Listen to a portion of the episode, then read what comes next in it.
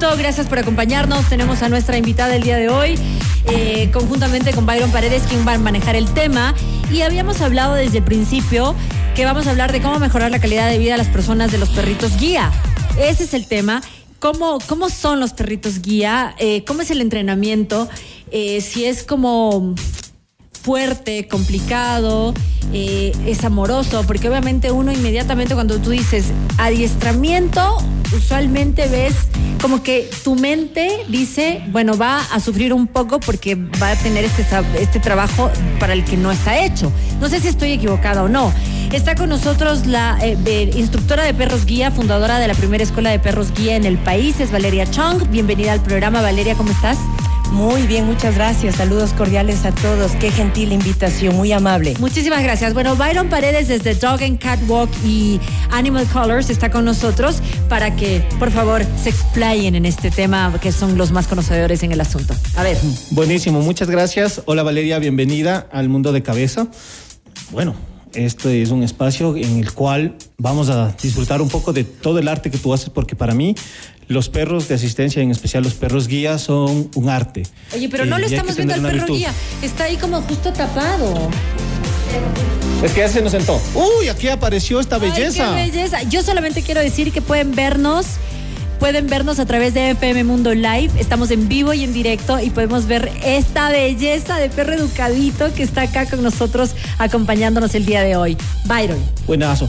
Valeria, cuéntanos un poco cómo empieza el, tema de la Fundación de Perros Guías. Con mucho gusto. Exactamente hace seis años nosotros trajimos este programa con una eh, con un sueño por cumplir. Creemos firmemente que Ecuador merece tener perros guía. Nosotros somos de parte del Lions Club International y es por eso que esta obra social la implementamos en el país. Estos perros guía pues eh, siempre fueron el pilar de, nuestra, de nuestro club. A nosotros nos gustan mucho los perros, pero queríamos que sea un plus en el país, que no sean solo simples perros o simples mascotas. Entonces dijimos perros de asistencia, perros guía para personas con discapacidad visual. Ajá. ¿Y desde es chévere. El Ecuador en realidad, siendo un país en el cual no tiene la infraestructura, no tiene la arquitectura como para poder aceptar estos perros, considero que dar un paso como esos es fundamental. ¿Por qué dices que no tiene la infraestructura ni la arquitectura? ¿No, es, no hay lugares donde ellos puedan caminar libremente, dices? Ahora quiero que Valeria nos ayude con eso, o sea, cómo es el vivir día a día en la calle de un perro guía. Verán, eh, generalmente eh, hablando de, de, Quito, eh, la urbanística es muy caótica. En realidad, qué buena, Carol, que solo piensas en los perros, pero pensemos en la gente. Si tú te pones a caminar, muchas veces las calles no son accesibles claro. ni siquiera para. O sea, ahorita estaba hablando de los perros, pero sí, sí. yo sí pienso en la gente también. no, o sea, a lo, que, a lo que me voy es que tú piensas en la gente, pero cuando construyeron la ciudad se olvidaron de muchas cosas. Claro. Que las rampas coincidan de un lado al otro, de que tengan la, altura correcta, de que eh, tengan eh, los podotáctiles en el lugar correcto. Que, no... O sea, es una consecuencia de, porque si es que no puedes acompañar, si es que esto no tienes para los humanos, evidentemente el perro que tiene que estar al lado no va a poder. Tomando en cuenta que los perros de asistencia son ejemplares que cubren una necesidad que falta. Claro, porque el perro puede subirse por donde sea, saltar, lo que sea, pero o sea, su obligación es estar al lado de esta persona. Exactamente, y lo que tienen que hacer ahí, por ejemplo, para las personas que nos están escuchando y no conocen, y los que nos están viendo, ¿qué son los podotáctiles? Son esos pequeños como pupitos que tenemos eh, al final de la, de la cera esos son los eh, famosos podotáctiles y esos son muy útiles en el trabajo de los perros de asistencia, no solo de los perros guía, de los perros, en el caso mío, que, eh, que todo lo mío es de autismo, pues también requerimos de eso. Valeria, cuéntanos un poco más. ¿Cuál es la diferencia entre adiestrar a un perro guía y educar a un perro guía? ¿Cómo lo haces? No, eh, yo siempre digo que soy educadora o instructora de perros guía. Eh, yo no hablo de un adiestramiento porque la gente lo confunde con un adiestramiento comercial, clásico, agresivo. Y nosotros. O sea, eso es lo que se te viene. Exacto, exacto. Los shows en los circos, por ejemplo. Sí, exacto. Entonces, por ejemplo, gracias. Eh, nosotros en la escuela siempre le decimos a las personas: mis perros son perros de asistencia, no son perros de show, no son perros de circo, no son perros de ataque, ¿no? Porque me saben decir, bueno, ¿y qué hace de bueno su perro? Mi perro guía guía a la persona, es un, es un asistente invisible entre comillas, o sea, que tiene que causar eh, el mayor efecto positivo en el usuario, haciendo un puente social y adicional, pues, una herramienta técnica de movilidad avanzada, así se lo considera el perro guía. Es por eso que los usuarios primero tienen que usar bien el bastón blanco, tener mapas mentales claros en su mente y de allí la escuela se encarga de entregarles un perro guía bien entrenado, bien educado, que tengan la fortaleza de, tener esta resiliencia, de, poder manejar las calles tan difíciles de Quito y no solo las calles, el transporte público. Pero ¿cómo funciona? Si yo tengo una persona en casa que necesita este perro guía. ¿Cómo es el acercamiento? Ya, primero la persona tiene que tener una discapacidad certificada, ¿ok? Por ahí empecemos. Tiene que tener en este caso o sea, discapacidad yo no creo que... visual. Perdón. Eh, eh, estas, capacidades no certificadas son para tener un auto de, alta gama, no para tener un perro. claro, exactamente. Eh, sí, pero valga la aclaración. Está bien, está bien, claro. Entonces, no te lo vamos a dar. Esto es mucho más valioso que un carro de alta gama. Ya, entonces de allí eh, tienen que revisar la web de la escuela eh, y dudas, preguntas, contactarse con la escuela, llenar los formularios y enseguida entran en un programa eh, de los perros guía en donde la escuela les apoya para que esta persona pueda tener lo más pronto posible un perro guía idóneo que le ayude en su movilidad diaria. La página web es una página amigable, es decir, la persona eh, invidente puede ingresar sola o necesita estar, estar acompañada de, alguien para poder tener la información. No, no, no. La persona con discapacidad visual generalmente adquiere aparatos, eh, en este caso hablemos de un celular inteligente, en donde tienen el lector. Entonces mi página web se abre y los lectores funcionan de excelente manera. Ya. Eh, algo que es interesante que las personas que nos están viendo nos escuchan me deben preguntar, ¿y esa belleza cómo se llama? Ya, ¿Qué edad tiene? Sí, eh, Hope tiene 13 eh, meses. Sí, me, la donaron. es una perra que... ¿De raza única? ¿O tiene o es de No, por lo que se ve es golden. En esta, en esta ocasión es golden. Normalmente la mayoría de mis perros son mestizos, son rescatados de la calle, pero también aceptamos donaciones, ojo. Entonces, por ejemplo, esta perra... ¿Y desde qué edad? Desde los ocho meses. Ya. ¿Necesitan estar esterilizados para la donación o no? No. Eh, verán, les soy honesta, preferimos que estén esterilizados. Ya. O, pero si no están, nosotros como escuela nos encargamos de esterilizar. Desde los ocho meses hasta. Hasta los 18, 20 meses máximo. Después es más difícil de aprender. Es más difícil, lo que no es que sea más difícil de aprender, lo que pasa es que uno tiene que pensar en el usuario, en el futuro usuario. Yo me demoro más o menos de ocho, de seis a ocho meses en entrenarlo y a veces hasta un año. Un año. Entonces, trabajo, ¿no? sí. lo que pasa es que eh, nosotros como escuela lo que vemos es el mejor usuario para el perro.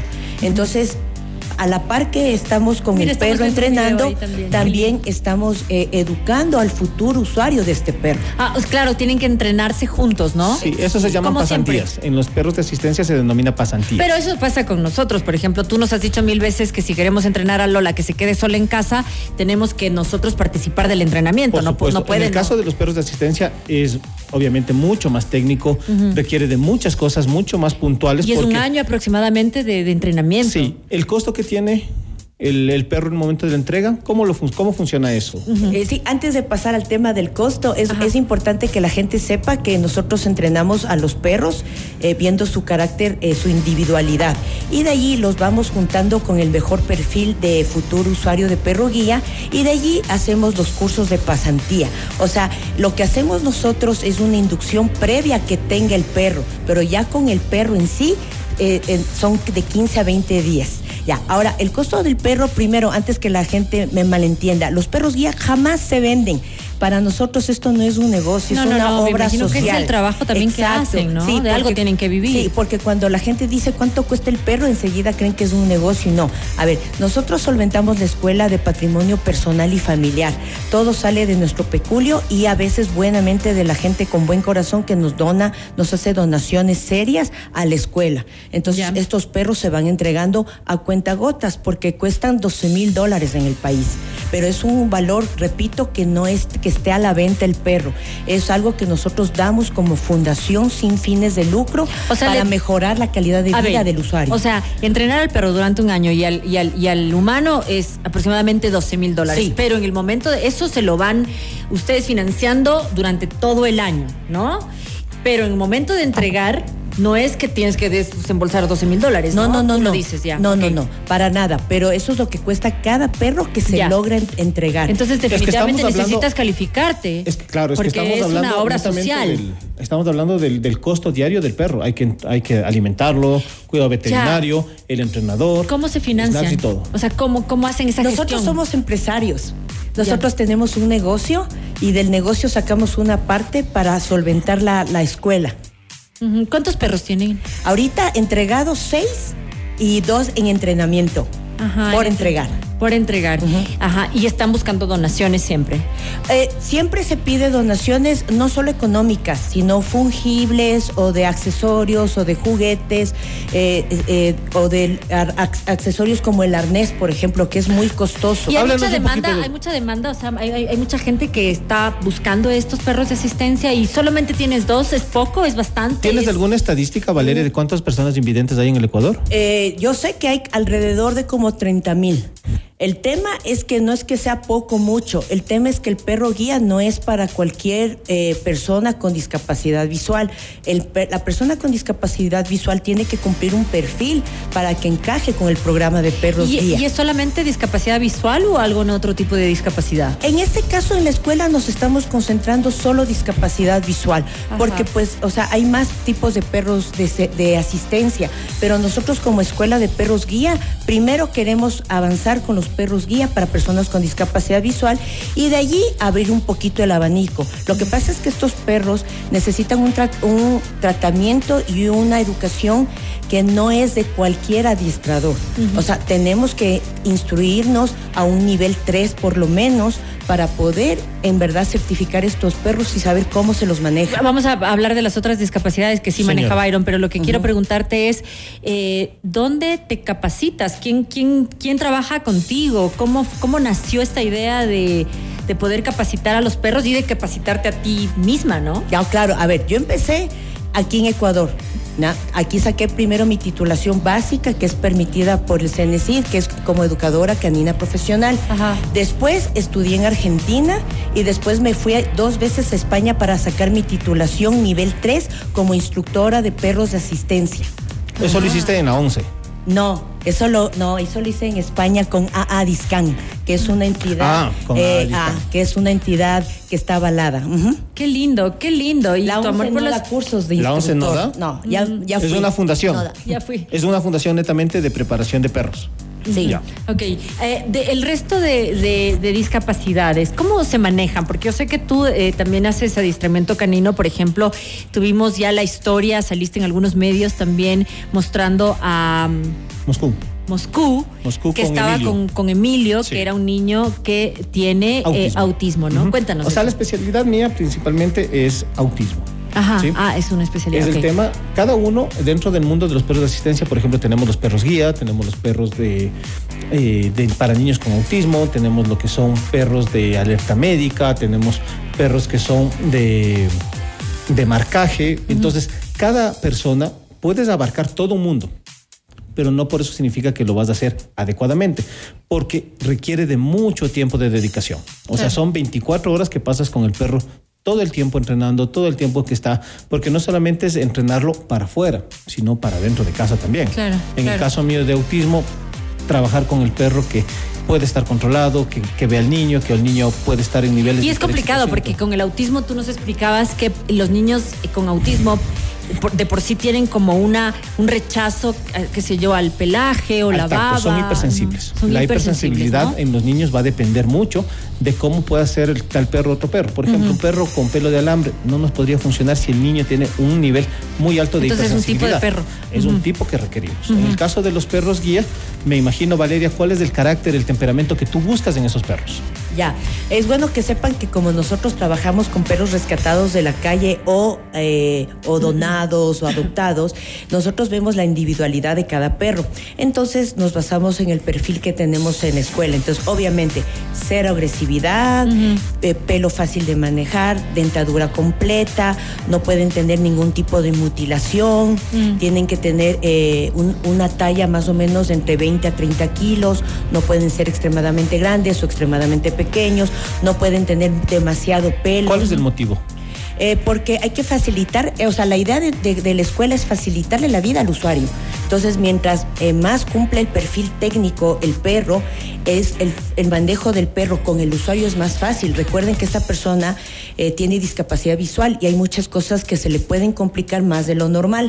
Entonces, si nosotros le entregamos un perro muy grande, difícil que entre en taxis, difícil que entre Claro, en claro, buses, claro. se O sea, puede Y lesionar así, el hombro. y así el perro sí, no sea grande, es muy difícil entrar, ¿no? Eh, ahorita Aceptarte también, A ver, ¿no? no es que sea difícil, lo que pasa es que hay que tener la paciencia de educar, ¿de acuerdo? Oye, una, una, una cosa, eh, pero tú no te encariñas con los... Yo no le, o sea... Sí, pues, yo siempre, yo siempre le digo algo a, a la gente que me pregunta lo mismo. Ah, gracias, bueno. gracias a Ya que le preguntaron esto antes. Obviemos la pregunta. No, no, Cambiemos de más, pregunta. no, más bien. Next. A ver. más bien contesto. A ver. Más bien porque me enamoro de los perros, el programa funciona porque se los entrega con toda esa pasión para que vayan al usuario y estos perros sean felices. Un Porque pedacito del corazón de Valeria va con cada perro. La, la idea Sí. de, de que estos perros funcionen en calles es eso, que tengan vinculación buena con el usuario, que el perro sepa que, Que la mano humana función. es excelente. Claro, no vayan a O sea, creer es que feliz. todos los perros que yo cojo vienen felices, vienen con miedos, vienen temblando. No, claro, pero, pero, pero claro, si viven contigo durante un año, dos años, no sé, que Pero hay fobias que no. Hay, hay una cosa que es nerviosismo y otra cosa que es fobia. Me imagino que los perros con fobia son descartados. Depende- O, depende o, de la o fobia. los, o los, o los terminas rehabilitando y buscas la funcionalidad hasta el final. Sí, todo depende. O sea, eso sí, lo que la escuela nos garantizamos es entregar perros seguros con cero agresividad y que sean resilientes. O sea, nosotros en, en la escuela no vamos a poner en peligro ni la vida del perro ni la vida del usuario. Sí, por supuesto. es, es- es- Por supuesto. A ver, eh, solamente rápido porque tenemos que despedirnos ya. Eh, dice, ¿y los perros de acompañamiento para terapias de niños con discapacidad? A ver, eso es diferente. Los perros de asistencia viven con el usuario. ¿Sí? Es decir, una educadora como Valeria, como la EPG, se dedica a formar al perro y lo entrega. ¿Sí? Es decir, ellos se desprenden del animal y lo entregan a una persona para que cubra una necesidad.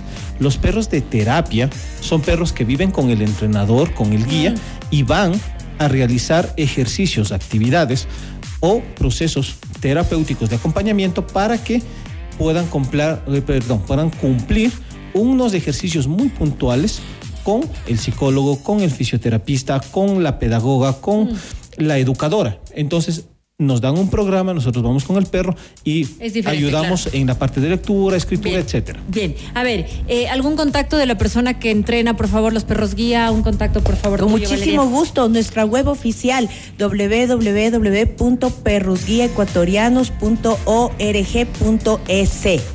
Bien, ahí está en nuestra en nuestro canal de YouTube. Esta, este live, como siempre, se va a quedar grabado en nuestro canal de YouTube. Perros Guía, lo puedes buscar ahí, ahí vas a ver información. Por lo pronto era perrosguía.org.es. Perrosguiaecuatorianos.org.es. Ok, ok. Ajá. Listo. gracias. or- Muchas gracias. Es complicado, ORG mejor. Muy Sí, eh, listo. Eh, vayan a nuestro canal de YouTube. Esto se queda grabado siempre. Hacemos una pausa y regresamos. Valeria, un abrazo grande para ti y qué linda labor la que estás haciendo. Gracias. Gracias, Gracias, mil. gracias. Hacemos una pausa y volvemos de inmediato. No se vayan.